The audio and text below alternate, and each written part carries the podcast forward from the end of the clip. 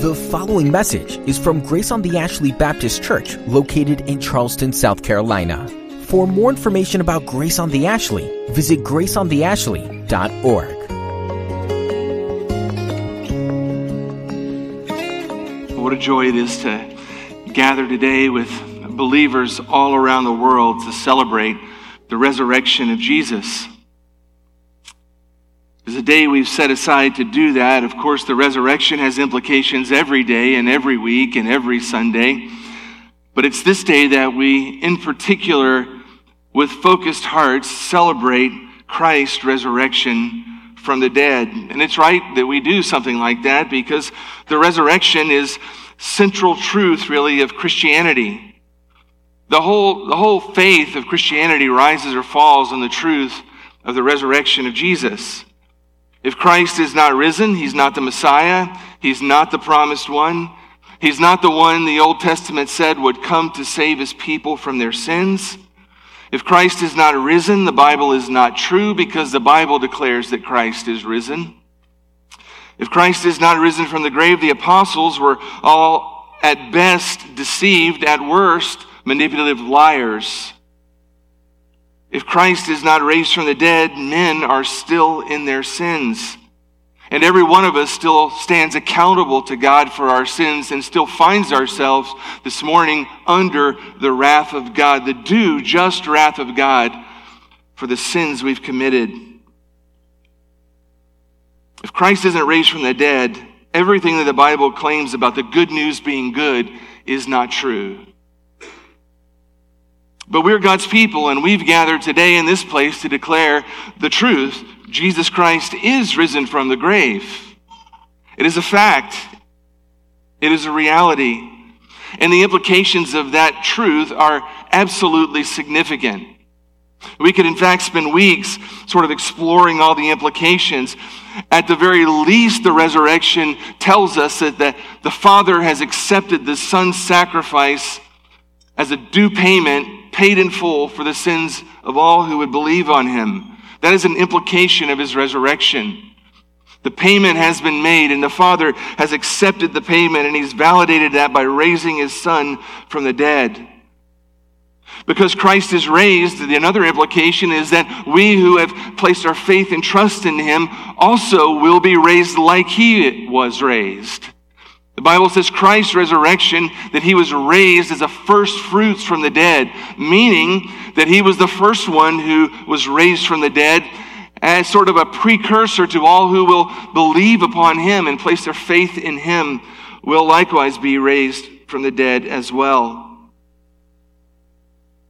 His resurrection proves uh, that he is the promised king of the line of David. Every other king has died and every other king has rotted in the grave, but not this king. This king was raised from the dead.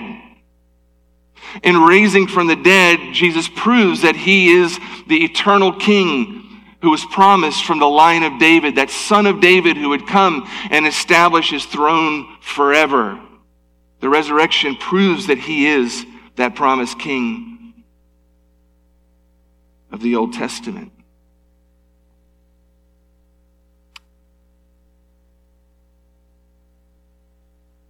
But for our purposes this morning, there's one implication I want to give attention to of the resurrection. And that is this because Jesus Christ is raised from the dead, he will one day return to establish his eternal kingdom. Because Christ is raised from the dead, he is going to return. Just as sure as he was raised, he will come back. And just as sure as he was raised from the dead, he will return to establish his kingdom. The work of Christ was not done at the resurrection. The work of redemption was in part complete, but his full kingdom work was not yet accomplished. In fact, it is still yet in the future. Now, in the first century, when we dive into Luke chapter 17, there was great interest in the coming of the promised king of the Old Testament. The Israelites looked and they longed, and they had for generations longed for the promised king of the line of David, the one who would come and defeat their enemies, and establish his kingdom, his eternal kingdom of peace and justice, where he would judge the world for its sin and reward his people and rule with them forever. The problem is, in the first century, there were two pieces to the to the sort of establishment of the kingdom of God that the first century Jews simply did not understand. There are two very important pieces of that work that were not clear to them. The first piece is that the Messiah's kingdom was going to be established in two parts. They had no idea that this was going to be the case. They had no idea that the coming of this Davidic king, this promised Messiah, when he came to establish his kingdom, he was going to come first and at first time to establish an invisible kingdom, a spiritual kingdom that would exist only in the hearts of those who believe upon him. And that later there was going to be a second coming of this king where he would establish his visible worldwide rule that would be eternal. First century Jews thought when the Messiah came, all of that was going to happen at once, and that was their expectation. They had no concept that the Messiah's kingdom would be established in two parts, and they also had no uh, concept of the fact that those two parts would be separated by a very significant period of time. That he would come first, he would depart, and there would be a significant length of time, and he would then return. In our text today, in Luke chapter 17, Jesus is explaining both to the religious leaders and primarily to his own followers these two realities. They don't fully comprehend it at this point, but later they will. And so it's here in verses 20 through 37 to the end of the chapter that Jesus is describing for them that he is the king and he's explaining to them the nature of his kingdom. So I'll read the text to you, and then we'll begin to explore it. Being asked by the Pharisees when the kingdom of God would come, he answered them, The kingdom of God is not coming in ways that can be observed, nor will they say, Look, here it is, or there. For behold, the kingdom of God is in the midst of you. And he said to his disciples, The days are coming when you'll desire to see one of the days of the Son of Man, and you will not see it. And they will say to you, Look there, or look here. Do not go out or follow them. For as the lightning flashes and lights up the sky from one side to the other, so will the Son of Man be in his day. But first, he must suffer many things and be rejected by this generation.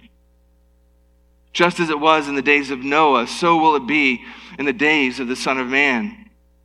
They were eating and drinking and marrying and being given in marriage until the day when Noah entered the ark and the flood came and destroyed them all. Likewise, it was just as it was in the days of Lot. They were eating and drinking, buying and selling, planting and building. But on the day when Lot went out from Sodom, fire and sulfur rained from heaven and destroyed them all. So it will be on the day when the Son of Man is revealed. On that day, let the one who is on the housetop with his goods in his house not come down to take them away. And likewise, let the one who's in the field not turn back. Remember Lot's wife. Whoever seeks to preserve his life will lose it, but whoever loses his life will keep it. I tell you, in that night there will be two in one bed. One will be taken, and the other left. There will be two women grinding together. One will be taken, and the other left. And they said to him, Where, Lord? And he said to them, Where the corpse is, there the vultures will gather. That's the word of the Lord for us today. Jesus Christ explaining the nature of his kingdom. There are three things about his kingdom that we need to see in this sort of lengthy text. We won't explore every single nuance of the text, but I want you to at least see these three characteristics of the nature of his kingdom. The first thing I want you to see in verses 20 and 21 is this the kingdom of God arrived because the king was present. The kingdom of God had arrived because the king was present. Now, as we get into the text this morning, we realize that the Pharisees and the religious leaders are still around. If you've been walking with us through the Gospel of Luke and we've been sort of following Jesus along his ministry, we've been seeing the religious leaders following him everywhere he goes. All the way back in chapter 5, we see them sort of starting to engage him and encounter him. And in many ways, they followed as a curiosity, and in a lot of ways, they they followed out of jealousy and out of anger. The more popular Jesus became, the more people were drawn to him and the message he was preaching, the more people were drawn away from them, and their power was beginning to wane, and their lives were beginning to be exposed, and their hypocrisy was being revealed, and that inflamed them.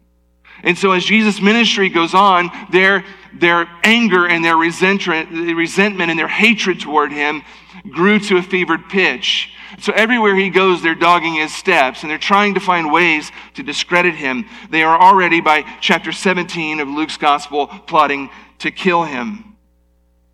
So it's no surprise here that they are present still in Luke 17 in our text today. All the way back in chapter 15, we saw the Pharisees and the scribes grumbling, saying, this man receives sinners and he eats with them. They were livid that he would associate with people that they saw as beneath them. That he would hang around with people who were overt sinners, who lived ungodly lives, that he would rub shoulders with them, that he would laugh with them, that he would fellowship with him, with them, that he would sit at a table and share a meal with them and love them enough to tell them the truth, the gospel, and how they might be redeemed and reconciled to their heavenly Father. The Pharisees would never do such a thing, and they hated him for doing it. In chapter 16, we're told they were lovers of money, and as they heard him teach on the corrupting power and influence of the love of money, they were livid. And so now, as he makes his way toward Jerusalem for the last time, they are still continuing to engage him. Now, at this point, they have a specific question. And the question that's on their mind here is when will the kingdom of God come? They want to know when the kingdom of God is going to come. They've been waiting, like all of the Israelites had been, for the Messiah to come, for the promised king of David to come and establish his eternal kingdom. And they were wanting to know from Jesus, who claimed to be the king, when was that going to happen?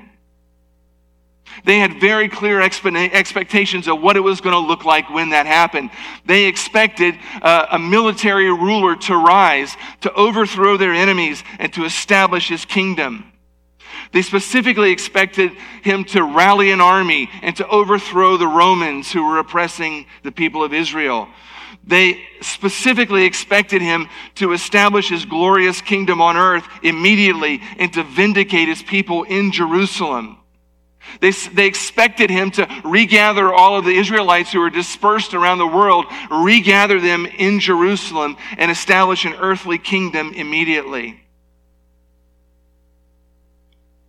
They expected him to establish an earthly kingdom where every other nation of the world would come in subversion to his kingdom. And they expected him to immediately usher in a time of eternal peace and righteousness and glory. They had no concept of the fact that he was coming twice. And his presence right now was for part of that purpose, but for most of it, they would have to wait.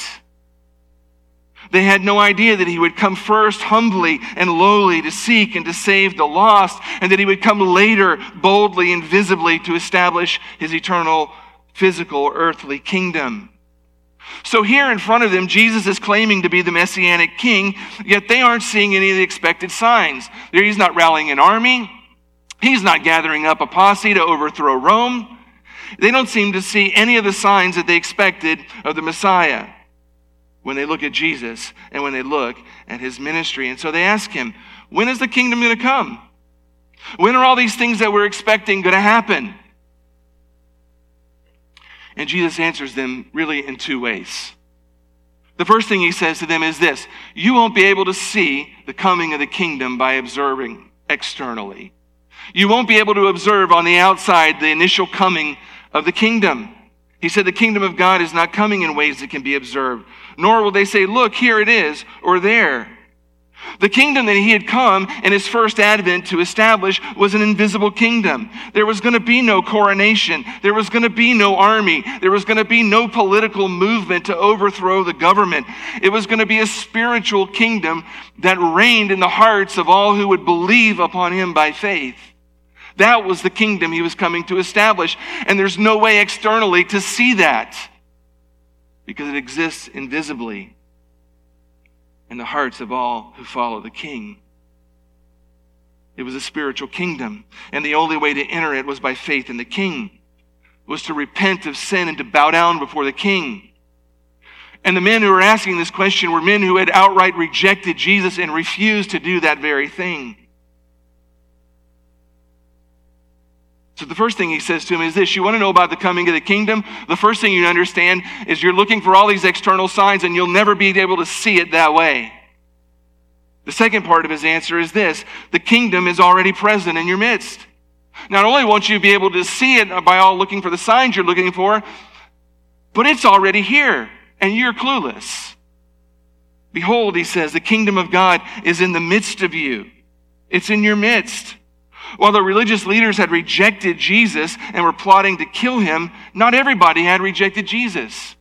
He had been teaching and he had been preaching the good news of the gospel, and people of all shapes and sizes men, women, rich, poor from every class of society, from the city, from the suburbs, from the country were hearing and they were believing.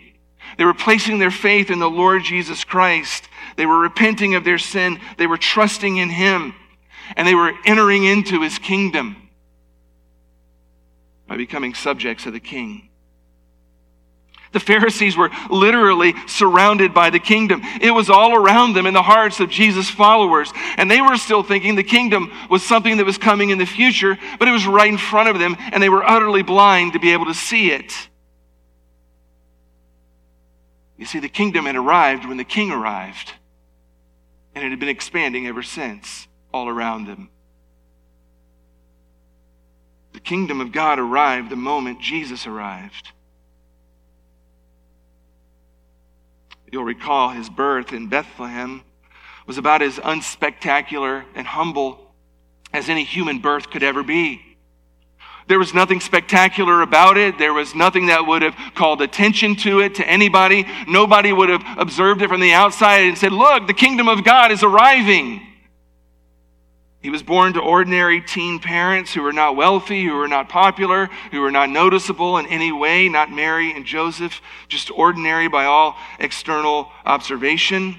He was born in Bethlehem, a, a small village on the outskirts of a town, the town that was beyond the town that was already nowhere. He was born not even in a not even in a nice place, a barn or a cave where animals were kept and fed. Because of the lowliness and the humility of his arrival, the majority of Israel had absolutely no idea that the kingdom of God had arrived because the king had been born. Only a few people understood the significance of what had happened. Mary understood. In Luke chapter 1, long ago, we saw this. Mary was told, Your son will be great, and he will be called the Son of the Most High, and the Lord God will give to him the throne of his father David, and he will reign over the house of Jacob forever. And of his kingdom there will be no end. Mary, the son you are going to have, is going to be the Davidic king. He will reign over David's throne, and he will reign forever. He is the king. Oddly enough, pagan religious leaders from a distant land understood this.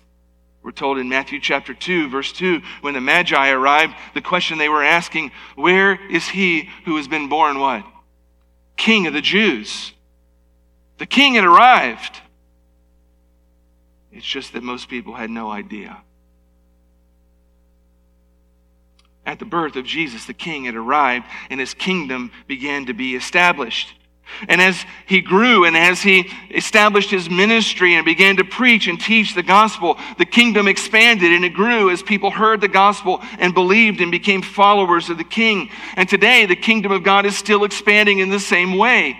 As Missionaries go and share the gospel to the ends of the earth as faithful pastors stand and preach the gospel week after week, as Christian believers reach across the back fence and talk to their neighbors about the good news of Jesus Christ, as faithful believers go into their workplace and share the gospel with their lost friends and coworkers. And people hear the gospel and they believe and they entrust their lives to Jesus Christ and bow before the king. The kingdom of God grows and the kingdom of God continues to expand. It was then and it is now an invisible kingdom but it's an immense kingdom the religious leaders are quizzing Jesus about the timing of the coming of the kingdom, and Jesus says, It's all around you, and you can't see it. You can't see it because you rejected me, the king. And when a person rejects the king, he's locked out of the kingdom. And to be locked out of the kingdom is to be blinded to its reality. And it's a dreadful state that these men found themselves in. Religious leaders, very, very religious, very outwardly moral locked out of the kingdom of God. Still looking for something in the future that was already in front of them, and they had no idea. The kingdom of God was present because the king had arrived. But Jesus goes on to tell us more about the nature of his kingdom. Not only was it, was it present because the king had arrived, but it was inaugurated because the king is risen. We celebrate that today. Look at verse 25. Well, let's read back to verse 22. He said to the disciples, The days are coming when you will see the one, uh, when you will desire to see one of the days of the Son of Man, and you won't see it. Now he's looking into the future. We'll come back to this piece. And, and they will say to you, Look there, look here, don't go out or follow them, for as lightning flashes in the sky from one side to the other, so will the Son of Man be in his day. Here's what I want you to see. But first, he must suffer many things and be rejected by this generation. The kingdom of God was present because the king had arrived, but the kingdom of God was about to be inaugurated through the death and the resurrection of Jesus. Jesus turns from his from the Pharisees who are asking the question. He has nothing else to say to them because they're locked out of the kingdom and they can't possibly understand anything else he has to say about it. And he turns to his disciples and he begins to talk to them more about the nature of his kingdom. And he explains to them that while the kingdom is already present, it is yet to be consummated at the end in its fullness. But before that happens, something else has to happen. He, the king, has to suffer and be rejected in this generation. Jesus is talking specifically about his death and about his resurrection. Although the kingdom had arrived because Jesus was present and ministering, his kingdom work was not yet complete. The problem of sin had not yet been fully dealt with. Mankind was still under the curse of sin, still accountable before God for its sin. Men were still liable for the wages of their sin, eternal death. And there was still no way for men and women to enter the kingdom of God and stand before a holy God.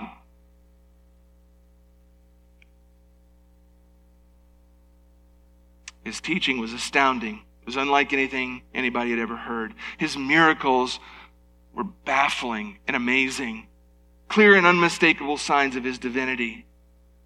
But his crowning achievement, his primary work that he came to do when he was speaking in Luke 17, was still yet to come. He still had to conquer sin once and for all. He still must conquer death once and for all. And he would do that by suffering and dying in the place of sinners, and doing so, securing forever their citizenship as his people in his eternal kingdom. For the disciples on this day, this was still in the future, albeit not very far in the future.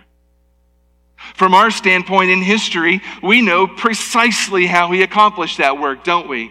We know exactly what he did. The King of Kings dealt with sin once and for all by his substitutionary death on a cross for sinners. Paul writes in Romans chapter 5 verse 8, but God demonstrates his own love for us in this, while we were still sinners, say it with me, Christ died for us.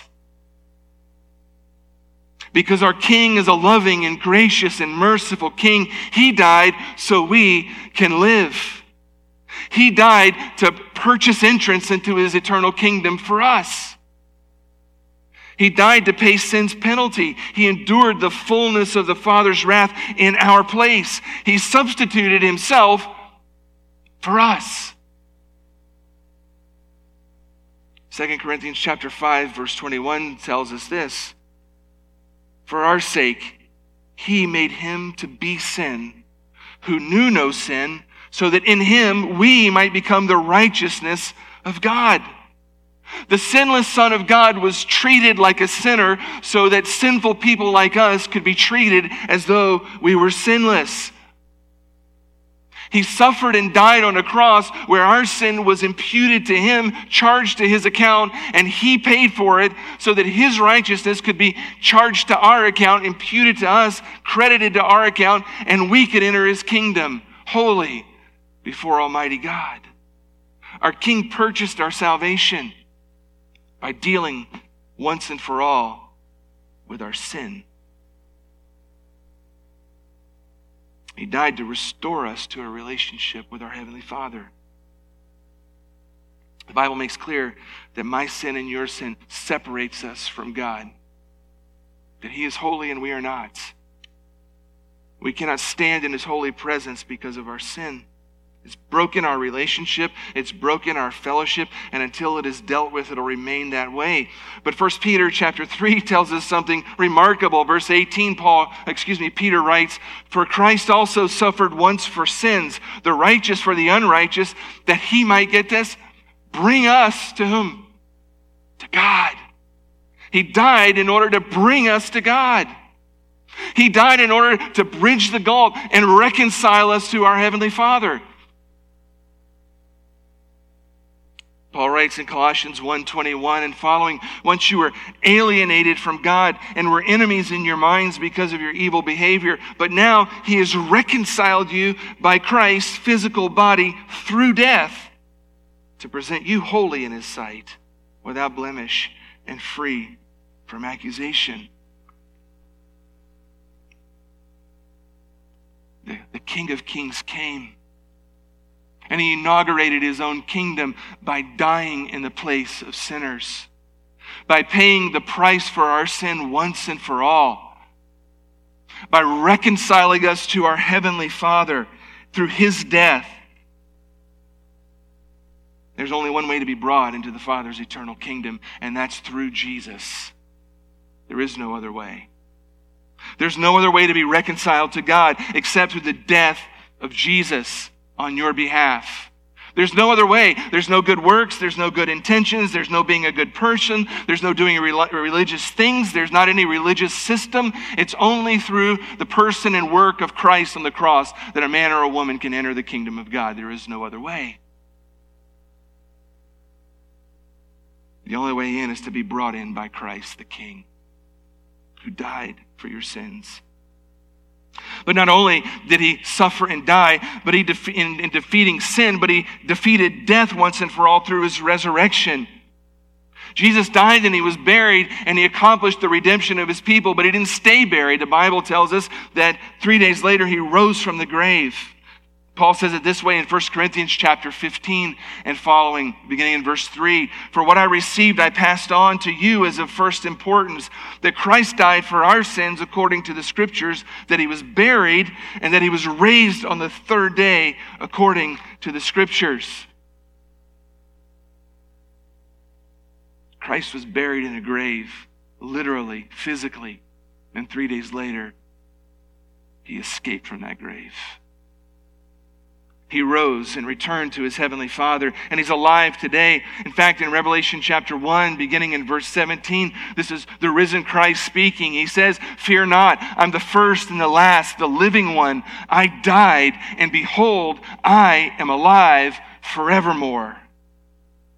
And I have the keys to death and Hades. Christ died, and Christ was raised he dealt once and for all with sin. He dealt once and for all with death. And he is alive today, ruling over all things. The man, Jesus Christ, the King of kings, the Lord of lords, the promised Davidic King of David, is very much alive this moment. He sits at the right hand of the Father, ruling over all things, awaiting the moment when he will return and consummate his kingdom in full. But apart from the suffering and the death and the resurrection of King Jesus, there is no hope for any person to ever enter into his eternal kingdom. So the kingdom arrived because the king was present. But the kingdom was inaugurated by his death and resurrection. But he tells us one last thing about the nature of his kingdom it's a kingdom that will be consummated because the king is returning. The king is returning. He established with the Pharisees the current nature of his kingdom, and now he turns uh, his attention sort of toward the future, explaining to his disciples that he's going to be going away and that he is going to be returning, and there's going to be a time intervening there where they're going to wonder what's going on. A time is coming, he says, when they are going to want to see him but not be able. You have to rewind to verse 22 to see this. He said to the disciples, The days are coming when you'll desire to see one of the days of the Son of Man. That phrase, the days of the Son of Man, is a, an Old Testament allusion from the book of Daniel, a prophecy in the book of Daniel to his second coming. You'll long to see that, you'll desire to see that, and you won't see it. He's saying to them after his death and after his resurrection, they're going to want to see his return. These men loved him, and when he was gone, they were certainly going to want to see his return. And by all, by all appearances, it seems that they thought that was going to happen in their lifetime. But even here, before it's all happened, Jesus is saying to them, It's not going to happen in your lifetime. You're going to want to see it, but you're not going to see it. You're not going to be able to. And since they're not going to be able to see it, he says to them, People are going to say to you, Look here, look there, pointing to signs that he's returning. And he says, Don't go after any of that stuff. There's always going to be people claiming that they have secret knowledge of when Christ is going to return. They're going to point to this sign, or they're going to point to that sign, or they're going to flip through the Bible and add up a bunch of numbers and make some sort of a math equation that equates to a day, or a time, or a date, or a year, or whatever. Or they'll twist some scripture to justify their own human conjecture as to when they think Christ is going to come back. And Jesus says to disciples then and disciples now, don't go after any of that nonsense. The hard reality is nobody knows when Jesus is going to return to consummate his kingdom. Nobody knows when he's going to come back to establish his visible, earthly, eternal kingdom. But even though they won't see it, he describes for them what it's going to be like when it happens. He gives them some characteristics of his second coming so that at least recorded in the text of Scripture, the, the, the, followers of Christ from generation to generation will at least have some indication of what it's going to be like should it happen in their generation. And I just quickly, with the time we have remaining, want to just sort of zip through these things. It's a lengthy piece of the text, but the, the principles are quite simple. Here's what he tells us about what it's going to be like when he returns to consummate his kingdom and the second coming. He says, first and foremost, it's going to be clear and obvious. It's going to be like lightning in the sky. He says, like lightning flashes and lights up the sky from one side to the other, so will the Son of Man be in his day. And what Jesus is saying is, when he returns, there is going to be absolutely no question about what's going on. Absolutely no question. You're not going to have to go after ask somebody, well, what are the signs? And start adding up the pieces and putting a puzzle together. It's going to be like lightning. If you've ever been outside when lightning lights up the sky, there's no question what's going on. You see it, and everybody sees it. And that's what Jesus is saying when I come back to consummate this kingdom in full, it's going to be clear and it's going to be obvious. The first time Jesus came, it was quiet and it was private and it was largely unnoticed, but it will not be like that the second time. In fact, it will be the exact opposite of that. And it will be so clear and it will be so obvious that nobody will be able to miss it. Like a flash of lightning, his return will be visible and it'll be unmistakable. In Matthew 24, beginning in verse 29, Jesus is speaking. He gives more information about this. He says, Immediately after the tribulation of those days, the sun will be darkened, and the moon will not give its light, and the stars will fall from heaven, and the powers of the heavens will be shaken. Then will appear in the heavens the sign of the Son of Man. And then all the tribes of the earth will mourn, for they will see the Son of Man coming on the clouds of heaven with power and great glory. When Christ returns, everybody's going to see it. And there will be no question what is going on. In Revelation 19, 11 and following, the Apostle John was given a, a preview of what this is going to look like, and he describes it this way. He says, Then I saw heaven open, and behold, a white horse. The one sitting on it is called faithful and true. And in righteousness he judges and makes war. His eyes are like a flame of fire. And on his head are many diadems, that's crowns and he has a name written that no one knows but himself. He's clothed in a robe dipped in blood. And the name by which he is called is the Word of God. And the armies of heaven, arrayed in fine linen, white and pure, were following him on white horses. Now, I don't know what all of that imagery looks like in your mind when you read it, but I can tell you sufficiently that whatever that actually is, when it happens, everybody's going to know what's going down the Lord Jesus Christ will appear in all of his divine glory. The King of kings and the Lord of lords, the King of all kings will return, and nobody will wonder what's happening. The whole world will see Jesus Christ arrayed in all of his divine glory. There will be no question. Nobody will have to go looking for signs. Nobody will be like, oh, you know something? I heard something was going on. I was in the store. I missed it. It'll be clear and it'll be obvious. He goes on to say, beyond that, it'll be unexpected and inescapable. Listen to verse 26 and following. Just as in the days of Noah, so it'll be in the days with the Son of Man. They were eating and drinking and marrying, being given in marriage until the day when Noah entered the ark and the flood came and destroyed them all. Jesus goes back to the Old Testament and he pulls two stories as illustrations the days of Noah and the days of Lot. And he uses the, the, the atmosphere of the culture in both of those days as a descriptive of what it's going to be like when he returns the second time. Things are going to be going on in the world like they were going on in the days of Noah and in the days of Lot. What was the world like in the days of Noah and the days of Lot? Well, in Genesis 6 5, we see the Lord saw that the wickedness of man was great on earth and that every intention of the thoughts of his heart was only evil continually. What was the world like? What were things like in the days of Noah? There was widespread disregard for God. There was widespread disregard for any kind of holy living. People lived in open wickedness, defying God, living in unrestrained sin, and they couldn't have cared less. They went about their lives doing their everyday tasks, all the things that they thought were so very important to be doing here, there, and everywhere. Completely oblivious of God completely oblivious of his judgment that was to come.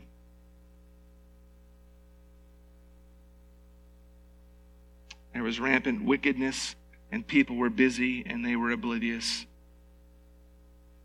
While Noah was building an ark for 50, 60, 70 years and warning people about what was to come, what were people doing? Well, they were doing what people do every day. They were eating and drinking and marrying and being given in marriage. They were getting up and they were going to work. They were conducting business. They were hosting parties and they were getting married. They were busy with their kids and they were preparing for their future. They were doing all the things people do all the time. What they were not doing is they were not repenting of their sin and they were not getting their affairs in order to meet the judgment of Almighty God. I'm sure they thought Noah was nuts right up until the time that Noah and his family entered the ark and the rain began to fall and the judgment of God was upon them, and they were oblivious. They never saw it coming. The same thing was true in the days of Lot. In Lot's day, Lot and his family lived in Sodom, a notoriously sinful and wicked city, notorious for its unrestrained wickedness and sexual debauchery. God sends an angel to, to snag Lot and his family out of that city because he's about to bring his judgment on the sin of the people in that city via fire from heaven that's going to consume the entire population and everything that they own. What were people doing on the day that that was going to take place? What were they doing? They were doing what they did every day. They were eating and drinking and buying and selling and planting and building. Right up until the time God rained fire down and wiped the city off the map. In both cases, in Noah's day and in Lot's day, the judgment of God was unexpected and it was inescapable. And Jesus says, When I come back to consummate my kingdom, it's going to be like that. It's going to be unexpected and it's going to be inescapable. What are people going to be doing when he returns? They're going to be doing what people do all the time. People are going to be busy doing things. They're going to be dropping the kids off at work. They're going to be checking their email. They're going to be standing in line at Starbucks. They're going to be going to a business meeting. They're going to be scrolling through Facebook or Instagram or TikTok or I don't know all the rest of them, but some of those things. They'll be watching Netflix or walking the dog or having a chat around the dinner table. They'll be going to the bank to make a deposit or a withdrawal. They'll be planning a vacation for the next year. They'll be planning what car to buy or what next house they're going to move into. And they'll have no idea that the king is about to come. And that he's going to gather his people into his kingdom and he's going to bring judgment to the world. When the king comes back to consummate his kingdom, it's going to be clear and obvious and it's going to be unexpected, and it's going to be inescapable. And finally, he tells them this it's going to be personal, and it's going to be final. Verses 34 and 35. I tell you, in the night there will be, in that night, there will be two in one bed. One will be taken and the other left. There will be two women grinding together. One will be taken and the other left.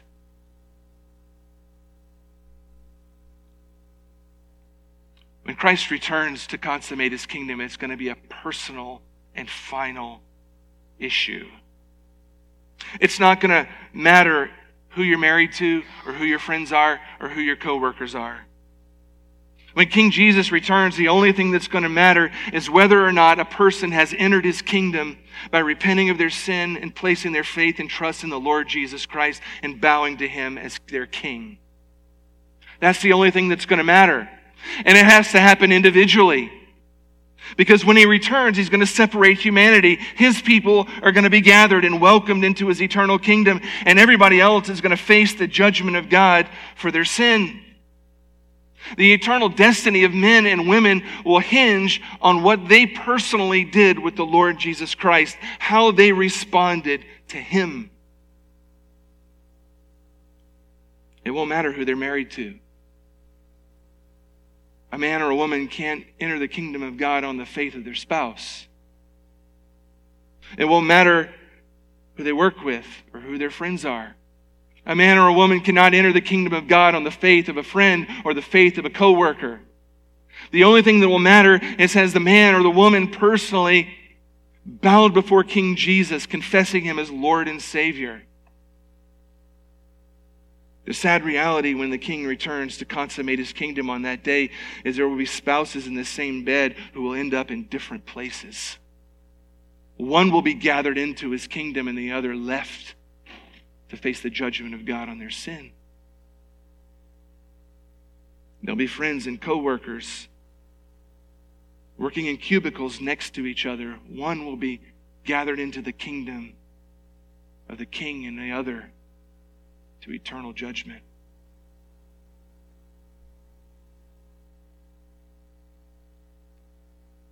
It's very personal. And at that point, it'll be final. There will be no further opportunity to enter the kingdom when the king returns.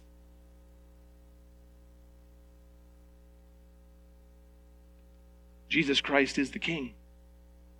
His kingdom arrived when he arrived. His kingdom was inaugurated when he died and when he was raised, defeating sin and death. But his kingdom work is not done. He is going to return to consummate his kingdom. He is going to come back to earth and he's going to establish the eternal kingdom that he will rule forever. The only question is should it happen in your lifetime and mine? Should it happen this week? Will we be ready? Will you be ready? Every single person in this room will see Jesus Christ, the risen King, face to face. Every single one of us will see him. Because the risen King is returning. The only question is will we be prepared or unprepared? Are we ready or are we not?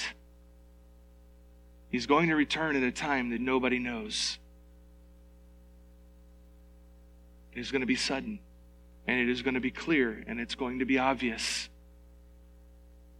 It's not going to be in an expected time. People are going to be going about their everyday life doing their normal stuff.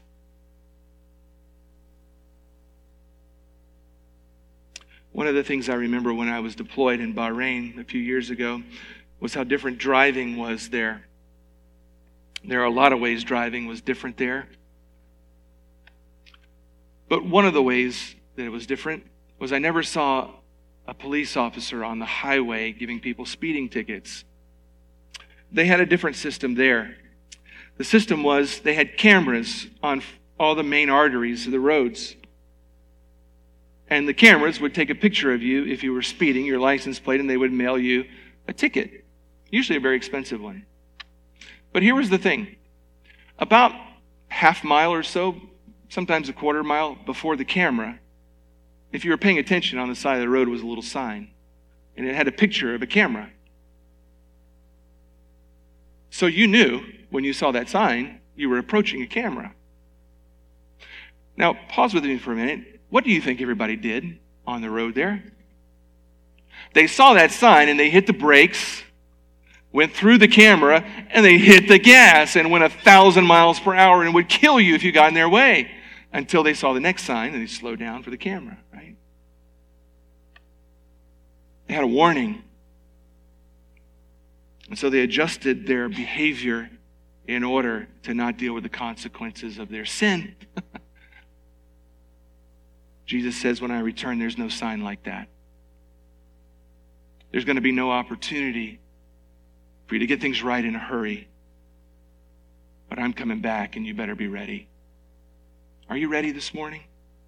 Jesus Christ is the King of Kings. He is coming to establish his eternal kingdom. It's already established in the hearts of all those who believe. But if you're here today and you don't know Jesus Christ as your Lord and Savior, you need to understand you are in tremendous peril.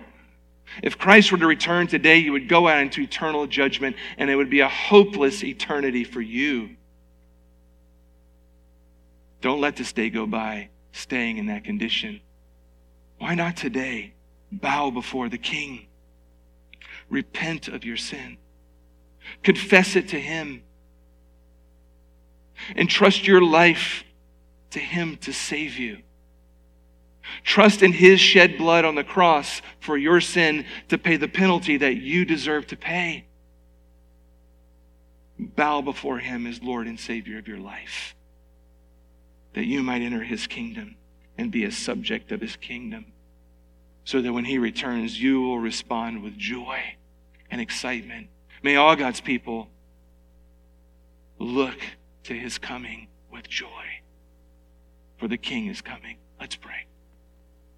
Lord Jesus, we only really skim the surface of all of this this morning, but I trust that through this flyover of the nature of your kingdom, you've reminded us of the gospel truths that are critical.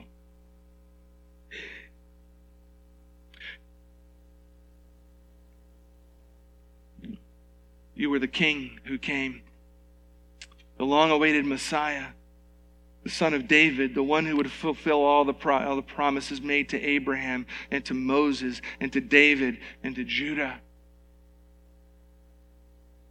The suffering servant of Isaiah's prophecies. The king who would reign on David's throne. And the moment you were born, your kingdom arrived. And it's been expanding ever since as people like many in this room heard the gospel and believed and bowed before you as king and became subjects of your kingdom. But we're so mindful this morning that there are many, many people in this world, perhaps even many in this room, who have never done that, who have never looked themselves in the mirror and been honest about their own sin and their own rebellion against you. They told themselves lies that they're a pretty good person, and compared to other people, they're not bad. They'll be okay in the end. But your word says the wages of sin is death and that no man comes to the Father except by you. We celebrate, Lord Jesus, that you are a king who inaugurated your kingdom by dying, defeating sin, and by being raised from the dead, defeating death once and for all on our behalf. So that we can place our faith and trust in you and have a secured eternal life in your kingdom. I pray this morning, Lord, you would draw anyone in this room who does not know you in that way to you and that they might be saved. And for the rest, Lord, remind us that you're a king who's returning. Give us joy in our hearts for the day when you will come and establish consummate once and for all your visible, eternal, public reign. We long to see you face to face. We long to see the peace and the righteousness that you bring. We long to see an end to the evil and the darkness of our world. We long to see a day when lunatics don't go into schools and shoot children. We long to see a day when people don't rape and pillage in our cities. We long to see a day when righteousness reigns and the curse of sin is gone. And we know that you're going to bring that when you come. So we long for that and we look with excitement and joy. Make us ready in our hearts for that day. Make us ready in our soul. Let us be about the work of telling others how they can be ready too, for we pray it in your holy name. Amen.